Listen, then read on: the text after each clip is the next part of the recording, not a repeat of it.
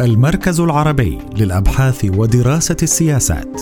نافذتك إلى المعرفة في العلوم الاجتماعية والإنسانية.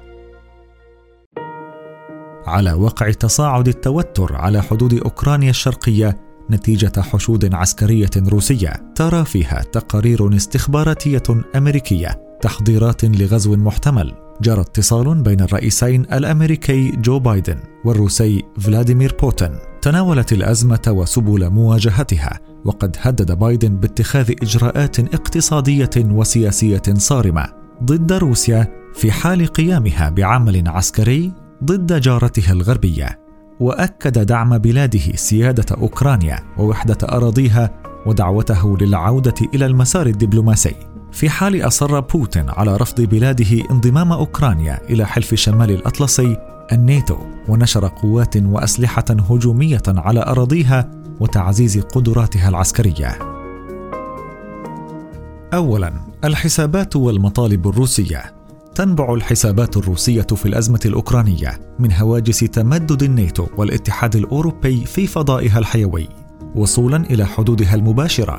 ومن ثم محاصرتها والضغط عليها سياسيا واقتصاديا وعسكريا. ويقول الكرملين إن توسع الناتو شرقا يمثل تهديدا امنيا وجوديا لروسيا ويرتبط بذلك أيضا نظرة روسيا إلى أوكرانيا باعتبارها امتدادا تاريخيا وثقافيا لها وتتلخص مطالب روسيا فيما يلي. الحصول على ضمانات غربية بعدم انضمام أوكرانيا إلى الناتو وتطالب روسيا بوقف توسع الناتو شرقا وعدم نشر قوات وأسلحة في الدول المجاورة لها بما في ذلك أوكرانيا. ما يعيد إلى الأذهان أزمة جورجيا التي كانت بداية عودة روسيا إلى الإصرار على دور الدولة العظمى على الأقل فيما تعده مجالها الحيوي وتخشى روسيا من نشر الولايات المتحدة والناتو أنظمة صاروخية استراتيجية متقدمة بما في ذلك منظومات اعتراض صواريخ عابرة للقارات يهدد أمنها مباشرة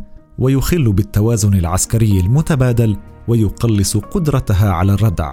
اثنان وقف التصعيد العسكري شرق أوكرانيا. تطالب روسيا بأن تتوقف أوكرانيا عن محاولات استعادة المناطق التي يسيطر عليها الانفصاليون الذين تدعمهم روسيا في إقليم دونباس الذي يضم مقاطعتي دونيتسك ولوهانسك شرق البلاد. وترى في ذلك خرقا لبنود بروتوكول مينسك واحد عام 2014 ومينسك اثنان عام 2015 اللذين تم التوصل إليهما تحت إشراف منظمة الأمن والتعاون في أوروبا ونصا على شكل من أشكال الحكم الذاتي في المقاطعتين.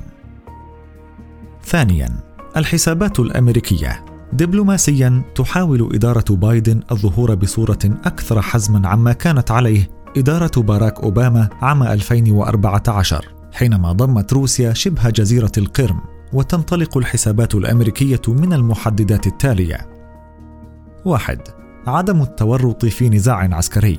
تدرك الولايات المتحدة الأمريكية أن روسيا قوة عسكرية تقليدية ونووية كبيرة. يمنحها قربها الجغرافي من أوكرانيا أفضلية جيوستراتيجية كبيرة في حال حصول صراع عسكري. ويجعل المنطقة بالغة الأهمية بالنسبة إلى أمنها القومي في حين أنه لا توجد للولايات المتحدة وحلفاؤها مصالح أمنية قومية مباشرة في المنطقة. تدفعهم إلى دخول حرب بهذا الحجم.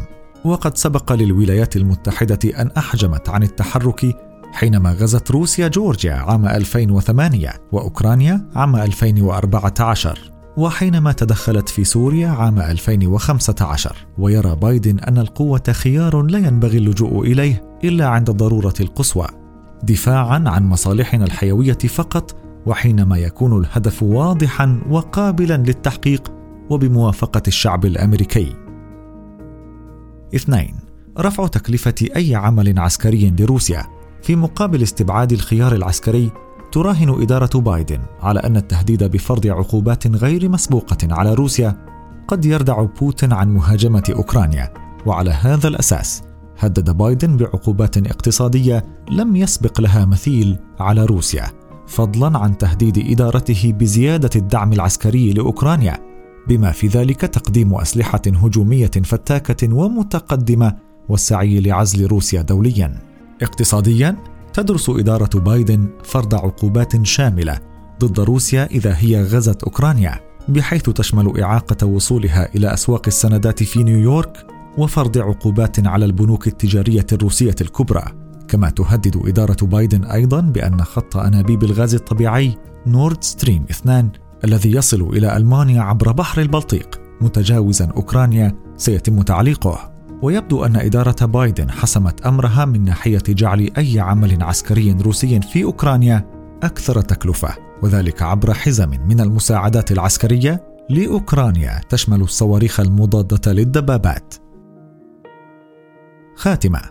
رفض بايدن إعطاء روسيا حق النقد على طلب أوكرانيا الانضمام إلى حلف الناتو.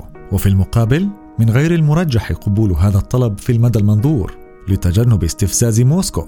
تدرك واشنطن أن قدرتها على ردع غزو روسي محتمل لأوكرانيا محدودة وهي لن تغامر بصدام عسكري مباشر مع روسيا. في محيطها الجيوستراتيجي قد يقود إلى حرب نووية في حين أن العقوبات التي تهدد بها إدارة بايدن سيكون لها تداعيات كارثية على الاقتصاد الروسي.